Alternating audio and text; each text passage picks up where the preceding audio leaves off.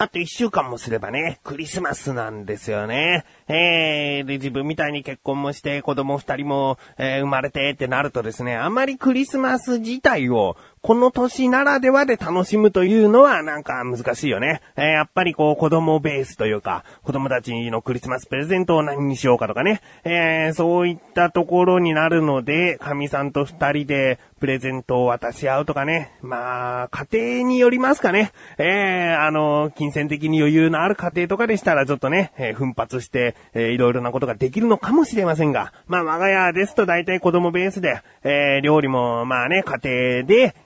ー、食べれるようなクリスマス料理を用意するっていう感じですかね。えー、もうね、クリスマスプレゼント、えー、おもちゃ屋さんに行ってですね、あのー、サンタクロースさんもね、サンタクロースさんはやっぱり24日の夜に届けるので、あのー、うちの母親とか、神さんの母親とかが、こう、クリスマスプレゼント買ってあげたいって言ってね、おもちゃをね、与えるんです。与えるんですって別にいいんですけどね。そうするとね、うーん、この番組で過去に言ってきたかな。恐竜ジャーとか戦隊ものシリーズだったらいいけども僕は仮面ライダーまで集めていくと、えー、なんかもう大変なことになるから比較的抑えていきたいなと思っていたんですが、なんだかんだ仮面ライダーグッズは揃ってきましたね。えー、武器とかもありますし、あとそのロックシードというね、ちっちゃい1個500円ぐらいのものなんですが、今のところ出ている種類が、うーん、25個ぐらいとか、そんぐらいあるのかなあーその中でですね、もう、レギュラー的なもの、うーん、その作品の中に出てくるものというのは、ほとんどもう買っちゃってますからね。えー、なので、もうなんだかんだ仮面ライダーのおもちゃも買っていくのかというふうにね、ちょっと思って、やっぱり、こういうクリスマス的なイベントもあって、来年明けると、息子の誕生日もそんなに間が空かずにあるから、こうやっておもちゃとか買ってもらえるんだ、いいなとね。昔も、昔もというか高校生ぐらいの時からね、結婚するまでは自分は物欲が止まらなくてですね、えー、仕事をしてお金を稼いでは、何かこうね、電気屋さんに行って買ったりとか、えー、ゲームを買ったりだとか、そういう風にね、お金を使っていたんですが、結婚してからあんまり物欲とかがなくなってきたんですね。もう無意識に抑えているような気がしています。うん。なので、何欲しいって言われても、あまりピンとこない。うん、結構もう、お高いものになっちゃうね。今、車が欲しいなとかね、そういうものになっちゃうんで、あ、物欲がほんと自然消滅していきましたね。えー、ところがですよ。ねえー、自分にも今年はサンタさんがいたのかなサンタさんの名前は、ドコモとしておきましょう。ということで、この後話す話でワクワクしている自分がお送りします。菊池翔のなだらか向上心。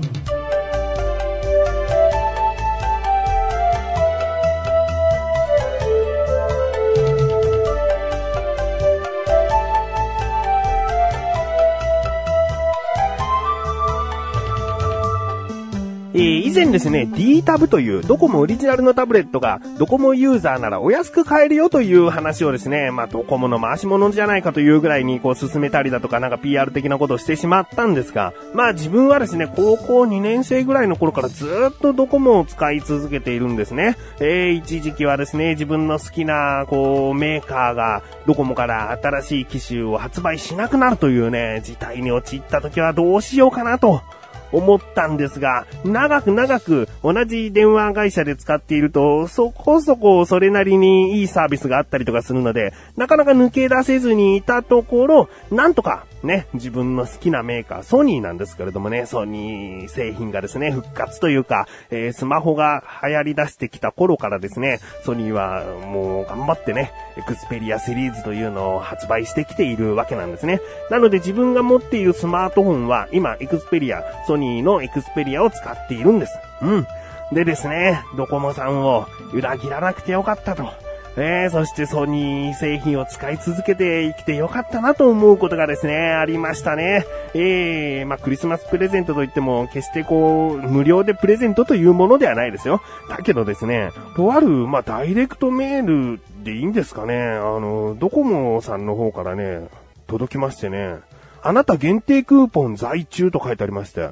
で、これがですね、自分が仕事してる時にカミさんがこう、ポストの中から、えー、見つけたらしくて、で、開いてみたら、まあ、安く買えるよと、ざっと言うと、月々600円程度で、まあ、600円いかないぐらいの値段で、最新のエクスペリアシリーズが手に入るよという、なんか連絡を受けましてね。まあ、そんな美味しい話には何か裏があるんじゃないのとか思ったんですが、まあ、よくよく聞くとですね、先ほど言ったようにあなた限定クーポンなんですね。誰でもこのクーポンというか、この、えー、安く手に入るというキャンペーンを受けられるということではなくて、条件が大きく2つあったんですね。1つは、ドコモを契約して10年以上経っている方。ええー、これはもう自分はね、高校生からなので、もう13年、4年ぐらいドコモを使っていたので、まあこれクリアしているんですね。そしてさらに、現段階でソニーユーザーであるということですね。えー、このソニーユーザー、ソニーの製品を使っているという方であれば、このクーポン使えますというので送られてきたんです。えー、なのでですね、まずソニーユーザーであれば1万円をその場で値引きとかですね。まあ具体的に言うと長くなってしまうんですけれども、それでも他にも色々な割引、割引、割引がついて、実質、えー、実質負担金が1万4000円程度で抑えられるんですね。つまり2年間払いにすると月々600円もいかない程度になりますよという。素晴らしい。僕はですね、別に電話を今すぐ変えたいと思っていたわけではないんですけれども、だいたい2年間払いが終わったら、機種変更をしていこうと考えていたので、で、ちなみに今使っている電話が2年経過するというのは3月の終わり頃だったんですね。まあそんなに遠くもなかったんですけれども、この時期に急に新しいものが、その3月を待って買うよりも安く手に入るよというキャンペーンの情報をゲットしたらですね、もうワクワクが止まらなくてですね、あ、今もう、近い日に、もう次の収録の時点では持ってるんじゃないかなと思うぐらい、もうすぐにですね、手に入っちゃいそうなんですね。で、一番新しい機種がですね、12月の中旬発売で、もうちょうどこの最新の機種を買うことができるんですよね。えー、もうなんか、クリスマスにのね、シーズンで大人というか自分にとったら、そんなにいいものじゃないかななんて思っていたけれども、思わぬところで、えー、ドコモさんの方からですね、こんな、こんなキャンペーンの情報をいただけるというのはね、嬉しいなと思って。で、ちょっと気になるのが、でも2年間使い続けていない状態で機種変更すると、何かしら違約金がこうかかってしまうのかなというね。ちょっとした不安をよ、不安がよぎったんですね。こんな美味しい話があった後に、ああ、やっぱりあなたの状況では無理です。2年間以上使い続けていないと無理だったんです、みたいなこと言われると、もうワクワク感からそこまで突きつけられるともうがっかり半端ないので、ちょっとそんなに最初は抑えていたんですね。で、神さんに連絡を受けた時に、でも2年間もしかしたら使っていないとダメとかあり得るよね、つって、えー、メールで送ったらですね、うん、むむむみたいな返事が来て、で、しばらくしたらまた神さんから連絡ありまして、で、電話して聞いてみたっつって、おーと思ってね。で、機種変なら違約金は発生しないよと、えー、機種代に関して簡単な審査さえ通れば一括しなくてもいいよと。いう風に聞いてくれてね、まあ、ここで聞いてくれる神さんもね、えー、感謝ですね。すぐに安心させてくれたというね。えー、でも、自分としたらもうワクワクがもう、えー、今の状況なわけですよ。ああ、大丈夫なんだと。うん、ということでですね。えー、まあ、今回ドコモさんと、えー、神さんに感謝しなきゃいけないかなという部分ありますけれども、うーん、まあ、年末にこんないいイベントが起こるとは、えー、携帯電話を新しく変えることに全く興味のない方はなんだこの話と思うかもしれませんが、えー、携帯電話変えるの嬉しいよねって分かってくれる方、どうか共感してください。そしてどこも10年間以上使っていて、ソニーユーザーであれば、すぐにご自宅のポスト、えー、または DM だろうと思って捨ててしまうような場所に置いてある方は、すぐにチェックしてください。天狗 .jp は、はい。毎回一つのテーマを取り上げて、はい、そのテーマに関する、はい、10のいいところ、いいこと、いいものなどを、はい、頑張って見つけていこうと試みている番組です。はい。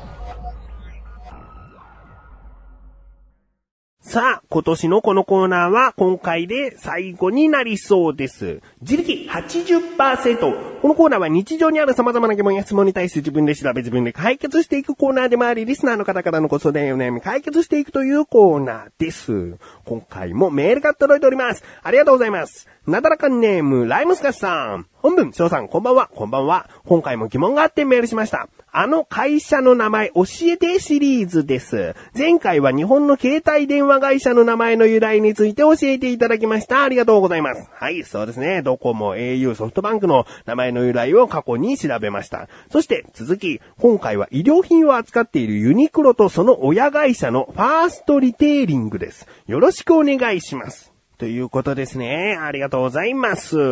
えー、自分もですね、うん、ユニクロさんでお買い物するとき結構ありますしね、えー、気がついたら中学生ぐらいの時にユニクロっていきなり出てね、安くて、で、まあシンプルなデザインだからこそいろいろな着こなしができるよという、なんか学生にも優しい画期的なお店でしたね。えー、それが今やもう結構なもう当たり前なメーカーというかね、今もこう人気のある、えー、医療品店だと思います。うん。ということで、今回の疑問です。ユニクロ、そしてその親会社のファーストリテイリングの名前の由来は何なの？ですね。調べてきました。ここからが答え。まず、ユニクロからいきましょうね。ユニクロというのはアルファベットで UNI、QLO というね、書き方なんですけれども、これはですね、ユニーククロージングウェアハウスという、えー、独自の衣類の倉庫という意味ですね。ユニーククロージングウェアハウス。これを略してユニクロということなんですね。えー、まあ、どういう意味が込められているかというと、他では買うことのできない良いカジュアルファッションをお客様が自由に選び買うことができるブランドという意味が込められてユニーククロージングウェアハウス略してユニクロとしたそうです。えー、先ほども言いましたが、えー、アルファベットが UNIQLO なんですね。えー、普通にユニーククロージングで略した字にすると UNICLO が、まあ、ユニクロとしては正しいんじゃないかというところなんですが、とあるきっかけで C を Q としてしまったんですね。だけどそれを見た会長兼社長の方がですね、まあ、かっこいいんじゃないかと、えー、あえてその Q を使った方がかっこいいんじゃないかということで、今の名前が採用されたということなんですね。うん。まあ、確かになんか、そこを Q にすることによってインパクトがあるというか、名前にこう特徴が出ますよね。うん。そして親会社でもあるファーストリテイリングですね。こちらはですね、えー、ファーストリテイリングというそもそもの意味は、早い商売ですね。えー、お客様の求めている商品をいかに早く商品化し、いかに早く提供できるかという、そういう会社の根本精神を表したということなんですね。えー、いかがでしょうか？まあ確かにもうどちらもですね、えー、文字通りというか意味を込めた通りの会社になっているような気がしますね。うん。ということで、ライムスカスさん、来年も様々な疑問や質問の方をお待ちしております。今回もありがとうございました。そして、今聞いてらっしゃる方も日常にある様々な疑問や質問の方をお待ちしております。投稿フォームよりなだらか向上心を選択して、どしどしとご投稿ください。以上、自力80%でした。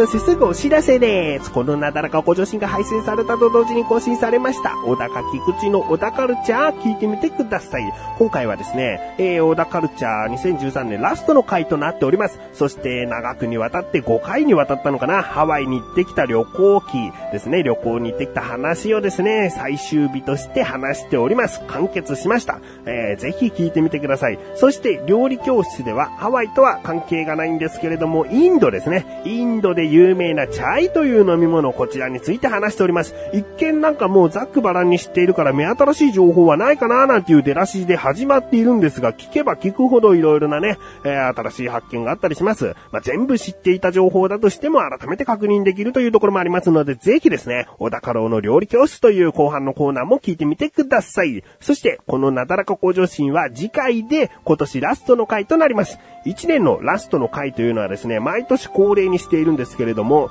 まあ、1年間を振り返るということで、バーっとね、えー、こういう話をした、こういう話をしたっていうのを言っていくだけの回となっておりますが、まあ、2013年の目次としてですね、改めて気が向いたらで結構ですので、聞いてやってください。次回が今年のラストの配信分となります。ということで、なだらか今年は前すすよびこしです。それではまた次回、お会いいた菊池勝利したメガネたまわりでもあるよ。お疲れ様です。